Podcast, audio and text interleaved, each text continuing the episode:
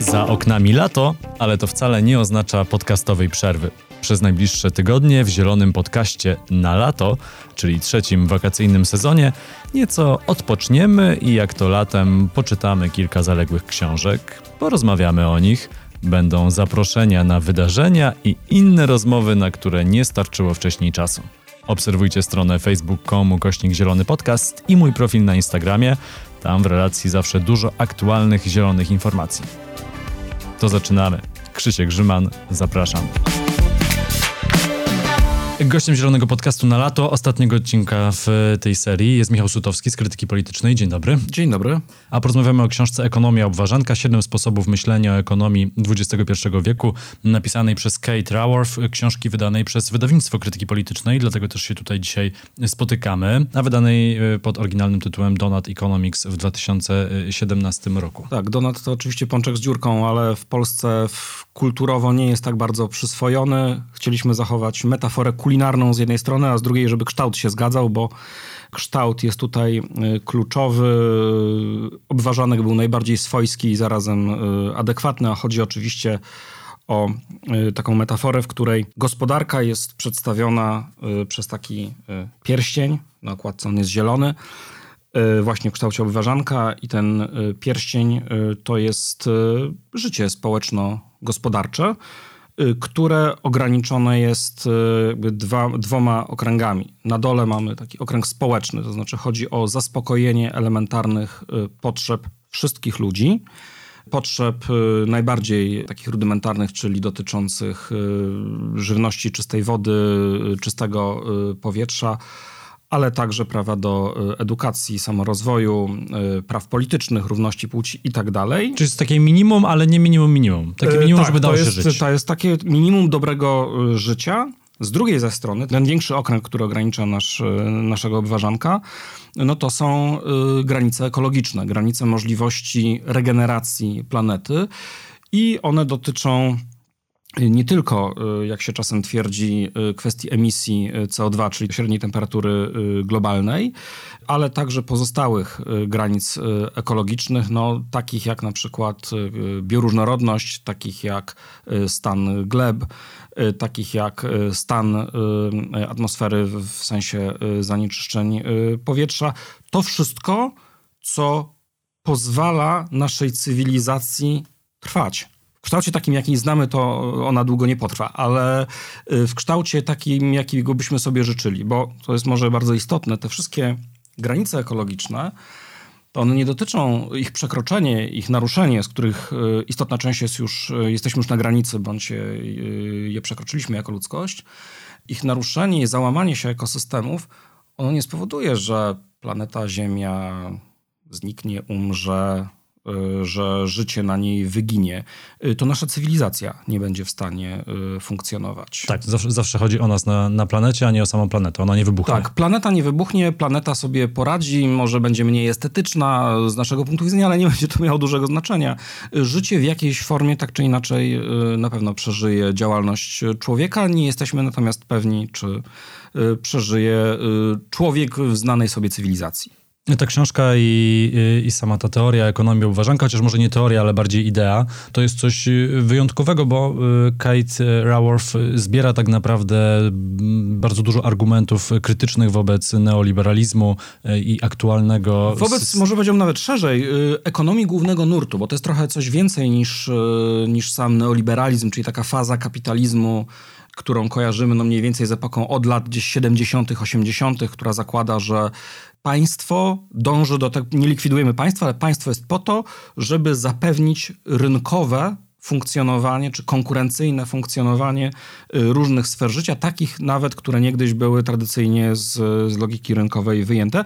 Ona cofa się głębiej, to znaczy wcześniej no bo wzrostu gospodarczego y, jako tego fetysza y, nie wymyślili bynajmniej neoliberałowie. To jest y, PKB jako ten kluczowy wskaźnik. Funkcjonuje od lat 30., 40.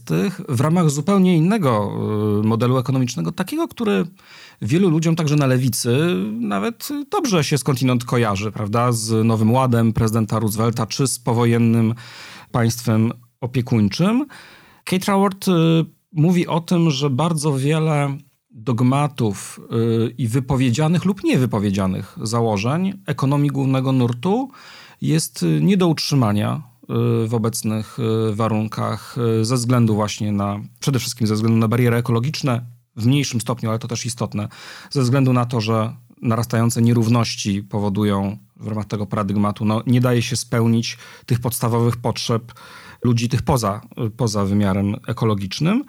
No i też myślę, co jest ważne, mm, ona pokazuje, że oczywiście nie jesteśmy wszyscy ekonomistami, yy, nie wszyscy przechodziliśmy yy, studia z tej dziedziny, nie wszyscy czytamy książki na ten temat, ale bardzo wielu, czy większość przytłaczająca z nas ma pewne potoczne wyobrażenie o tym, jak ekonomia, jak gospodarka naprawdę funkcjonuje i te wyobrażenia... A też eksperci w mediach to powtarzają Tak, y, też, ale y, też zwykli ludzie posługujący się tak zwanym zdrowym rozsądkiem, no mają pewne wyobrażenia ogólne i one są bardzo często pochodną tych y, modeli ekonomicznych, często bardzo wyrafinowanych i skomplikowanych, które następnie są przekładane na coraz prostsze formy, aż dochodzą do pewnych takich stereotypów w rodzaju, że na przykład człowiek to jest taka istota racjonalnie kalkulująca e, na rynku i podejmująca e, wybory, które, których mnogość składa się na pewien optymalny wynik. E, ale też, bo, bo, to chciałem powiedzieć w tym pytaniu, ale też to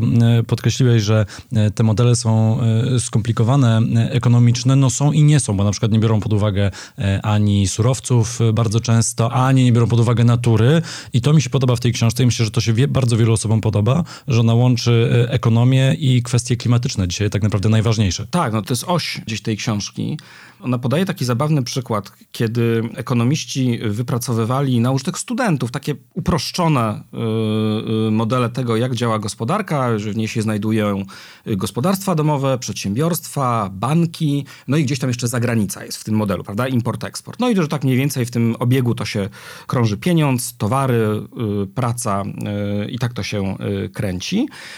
I pewien inżynier postanowił, że dobrze byłoby y, zilustrować to tak bardzo namacalnie, naocznie i zbudował taką dość prostą maszynę hydrauliczną, w której tam kolorowa ciecz przepływała między tymi różnymi punktami.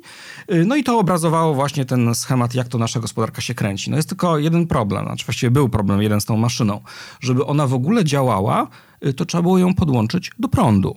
I tak można powiedzieć, że paradoksalnie przez przypadek trochę wyszła taka ciekawa metafora, znaczy metafora pewnego braku. Znaczy okazało się, że czegoś w tym modelu brakuje. No brakuje zasobów, brakuje przepływu energii. Ona to była kwestia, która zupełnie wypadała poza przez dziesiątki i setki lat tak naprawdę, y, mimo wszystkich zmian w ekonomii, zwłaszcza ekonomii Zachodu ten element przepływu energii, zużycia zasobów, ale także na przykład pewnej pracy wykonywanej, bardzo istotnej dla tego, żeby społeczeństwo trwało, ale niewidocznej w modelach. To wszystko umykało i umykało z różnych powodów. Czasem to były braki wyobraźni, czasem to były interesy, czasem na przykład twórcy pewnych pojęć wskazywali nawet na ich ograniczenia. Tu jest bardzo ciekawy przykład tak naprawdę twórca no, tego kluczowego wskaźnika, czyli PKB, Simon Kuzniec, on mówił, że na przykład praca kobiet w domu, no w zasadzie to należałoby ją uwzględnić. On to mówił nie dlatego, że był jakimś szczególnym feministą, tylko dlatego, że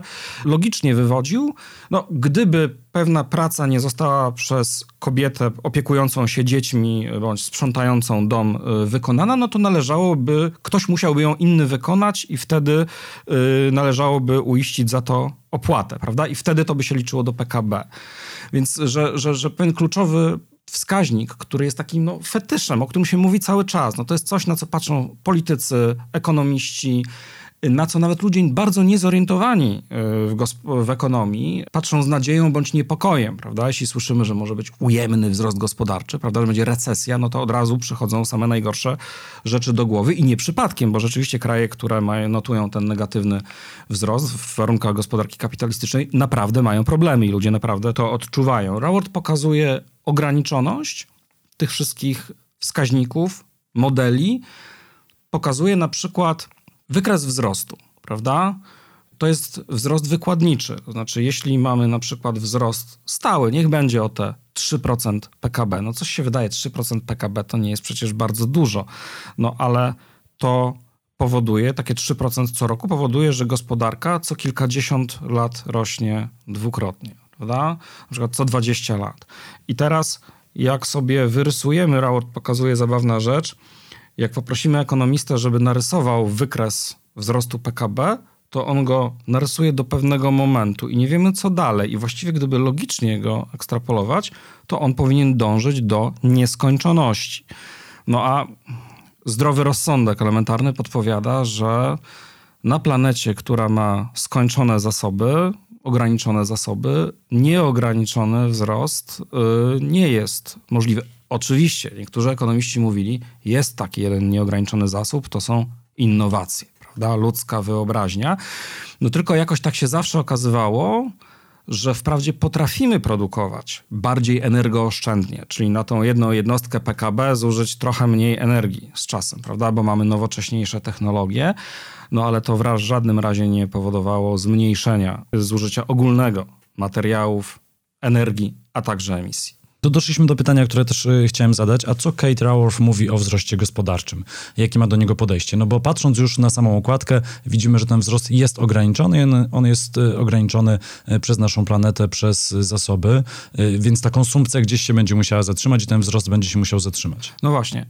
Ona pokazuje, zresztą trochę w duchu ekonomistów, którzy piszą o tak zwanym postwzroście, degrowth, aczkolwiek ona się nie podpisuje sama pod tą ideą, no, pokazuje, że jeszcze przez bardzo długi czas z różnych powodów część gospodarki oczywiście będzie musiała rosnąć. Po pierwsze dlatego, że mamy mnóstwo, mamy miliardy ludzi na świecie, których elementarne potrzeby w różnych krajach nie są jeszcze zaspokojone i te kraje, przede wszystkim kraje y, globalnego południa, no cały czas potrzebują wzrostu, no po to, żeby uzyskać zasoby do chociażby zbudowania infrastruktury potrzebnej do tego, żeby radzić sobie ze zmianami, żeby adaptować się do zmian y, klimatu.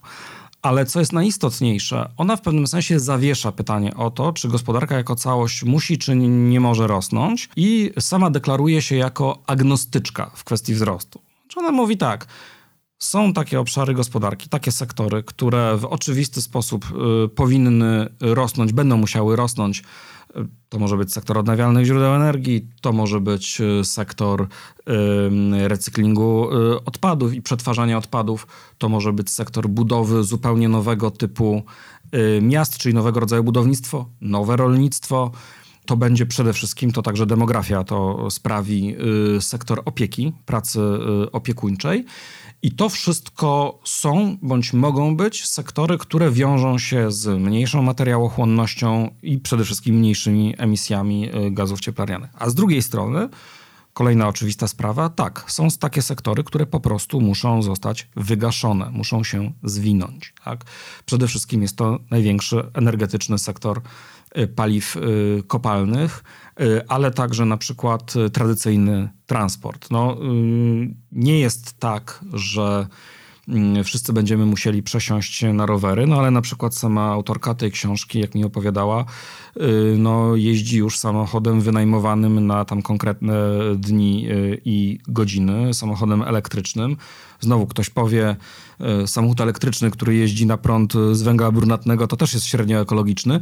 No niemniej ona próbuje pokazać, moim zdaniem bardzo słusznie, że tu nie chodzi tak po prostu o zmniejszenie konsumpcji, y, o wyrzeczenie, o jakąś ascezę, prawda? co zresztą politycznie byłoby szalenie trudne do uzyskania, znaczy do przekonania wyborców, przekonanie obywateli do takich wyrzeczeń byłoby bardzo y, trudne, a z drugiej, zwłaszcza w takich krajach jak Polska, które są krajami, w cudzysłowie mówi się na dorobku, prawda? To są takie kraje, które aspirują i cały, których obywatele są zwłaszcza pokolenie powiedzmy naszych rodziców, jest bardzo głęboko przekonane, że jeszcze cały czas, zresztą po części słusznie, y, że nie udało mu się jeszcze osiągnąć tego poziomu życia, do którego aspirowali, a ten poziom życia no, wyznaczyły no, Niemcy Zachodnie, Skandynawia, Austria i Berlin Zachodni w latach 80. Prawda? Także wzrost, w sprawie wzrostu Kate Raworth jest agnostyczką. Ona mówi, jedne będą rosły, inne będą spadały. Y, chodzi o to, żeby ten proces zachodził w sposób kontrolowany, to znaczy, żeby nie doszło do niekontrolowanego zatrzymania e, wzrostu, na przykład wskutek drastycznego wzrostu cen paliw kopalnych, czy cen energii po prostu, tak? Kiedy to będzie się działo w sposób chaotyczny, kiedy nasz postwzrost będzie po prostu polegał na tym, że będziemy tracili różne zasoby, nie będziemy potrafili odtwarzać przykład infrastruktury. No i wtedy można się domyślić, bo zazwyczaj tak bywa w czasach kryzysów, no ci, co są najwyżej w drabinie społecznej, to oni sobie poradzą jakoś, prawda? Na tych swoich zamkniętych osiedlach, gettach, a w wariancie ekstremalnym na tych wyspach rajskich, na które miliarderzy się planują wyprowadzić względnie w bunkrach, w których planują zamieszkać. No to wszystko brzmi anegdotycznie, ale to się dzieje naprawdę. Znaczy ludzie pokroju Elona Muska czy Petera Thiela, y, dysponujący bardzo no, gigantycznymi środkami finansowymi, no, oni myślą oczywiście o zmianie klimatu, ale często myślą no, w, takiej, w takim kontekście indywidualnych y, strategii przetrwania i obrony przed... Yy, no kolokwialnie mówiąc, hordami tych głodnych ludzi z widłami, którzy, którzy chcieliby y, po nich y, pójść w sytuacji dramatycznego dramatycznego kryzysu klimatycznego. To jeszcze na koniec pytanie e, polityczne, bo ekonomia obważanka jest też już e, wprowadzana w praktyce, e, głównie w samorządach, na przykład w Amsterdamie. Prezydent Irlandii też mówił, że jest wielkim zwolennikiem ekonomii obważanka i przejście na ten model widzi jako nadrzędny cel ludzkości. A czy my się doczekamy polskich polityków? No nie mówię tutaj o zielonych i lewicy, yy... ale czy my się doczekamy tego w polskiej polityce na, w taki namacalny sposób? Myślę, że to również będzie przebiegało podobną drogą, to znaczy zaczniemy od samorządów, a to dlatego, że miasta, y, jak podkreśla na przykład Joanna Erbel, autorka tego bardzo ciekawego tekstu Żyć w, w Miejskim Obważanku, który będzie elementem większej publikacji dotyczącej tego, y, jak, co obważanek, co ekonomia obważanka w zasadzie miałaby znaczyć y, w warunkach polskich. Ona podkreśla, że miasta z jednej strony cechuje y, ogromna złożoność. Y, to znaczy, to jest system, y, w który ze względu na gęstość zaludnienia, cały szereg usług, które są ludziom dostępne, bardzo rozbudowaną infrastrukturę, jest hiperzłożony, a z drugiej strony skala, przede wszystkim terytorialna, czy jeśli chodzi o liczbę ludności, jest na tyle nieduża, że pozwala na ogarnięcie tego w jakiś y, y, racjonalny sposób. To jest jeden powód. Drugi jest taki, że no, metropolie często są bardziej otwarte na tego typu działania, na tego typu nowe pomysły, czasem z powodów czysto wizerunkowych, po to, aby zaprezentować się, władze miasta na przykład chcą się zaprezentować jako no, właśnie będące na czasie, idące z duchem dziejów, prawda, yy, naśladujące wzorce w rodzaju czy to właśnie wspomnianego y, Amsterdamu, czy Barcelony, czy yy, Kopenhagi na przykład miasto, które postawiło na bardzo ekologiczny i bardzo przyjazny pieszym i rowerzystom Y, transport, ale jednocześnie i to jest myślę też bardzo istotne. To nie jest tak, że ekonomia obważanka to jest jakiś taki hiperfuturystyczny projekt. To znaczy, że to chodzi tylko o to, żeby to były super nowoczesne technologie, samochody elektryczne, najlepiej Tesla, prawda, i, i, i jakieś y, smart city, zarządzane przez jakieś platformy z siedzibami nie wiadomo gdzie. To są także bardzo proste sprawy często. To jest kwestia zieleni miejskiej, to znaczy to jest kwestia tego, czy betonujemy miasta. Jan Mencfel y, pisał w książce Betonoza o tym, że no, niestety w bardzo wielu samorządach trendy są dokładnie odwrotne do tego, co by y, Kate Raworth y, postulowała. Czyli na przykład zalewa się wszystko, co się tylko da betonem, bądź pokrywa kostką bauma swojską. Niemniej, no takie sprawy, jak na przykład zieleń miejska, takie kwestie jak to, czy jest dostępny transport y, publiczny, który dobrze funkcjonuje, a nie jest przeznaczony wyłącznie dla dzieci i emerytów, jak to często y, wygląda w filozofii y, różnych polskich samorządów, to czy na przykład, to jest też bardzo istotny element, czy miasta potrafią korzystać z lokalnych zasobów, czyli na przykład, czy instytucje miejskie, to jest przykład miast takich jak Preston czy, czy Cleveland, które też część tej, tej polityki wzięły sobie na sztandar, czy te miasta korzystają na przykład z produktów czy usług lokalnego biznesu, często lokalnych spółdzielni, a więc takich form działalności, które z jednej strony generują mniejsze emisje, no bo y, jest mniejsza mobilność dostawy towarów, nie dokonują się poprzez y, cały, w łańcuchu przez cały świat, tylko w, w, granicach, y, w zasięgu lokalnym. A z drugiej strony to są też często mm, takie instytucje, które właśnie jak spółdzielnie, które nie tylko realizują jakieś potrzeby, ale też na przykład są zarządzane w sposób bardzo demokratyczny. A demokracja i takie zarządzanie lokalne przez wspólnotę, przez społeczność, jej otoczeniem, kontrolowanie tego, jak nasza działalność wpływa na warunki, w jakich żyjemy, a więc coś no, zupełnie sprzecznego z tym, jak działają często globalne korporacje, które prywatyzują zyski, a uzewnętrzniają koszty także ekologiczne. No więc taka logika spółdzielcza, demokratyczna, wspólnotowa to też mieści się w obważanku. To znaczy, krótko mówiąc, nie trzeba być Amsterdamem, nie trzeba być Barceloną, to znaczy nie trzeba być super bogatymi y, metropoliami w krajach centrum kapitalizmu i to jeszcze z długą tradycją awangardowych projektów, żeby móc w kategoriach obważanka y, myśleć. To jest nie tylko konieczne na poziomie także mniejszych miast, także krajów półperyferyjnych, takich jak Polska, ale to jest również y, możliwe. Michał Sutowski z Krytyki Politycznej był gościem Zielonego Podcastu. Bardzo dziękuję za rozmowę. Dziękuję bardzo. A książkę Ekonomia Obważanka 7 sposobów myślenia ekonomii XXI wieku można kupić m.in. na stronie wydawnictwa Krytyki Politycznej, także w formie e-booka, jeżeli ktoś nie lubi papieru. Tak jest. To był Zielony Podcast na lato. Kolejny odcinek w niedzielę. W wolnym czasie zajrzyjcie na stronę facebook.com kośnik Zielony Podcast i mój profil na Instagramie. Bądźmy w kontakcie. Krzysiek Grzyman, do usłyszenia.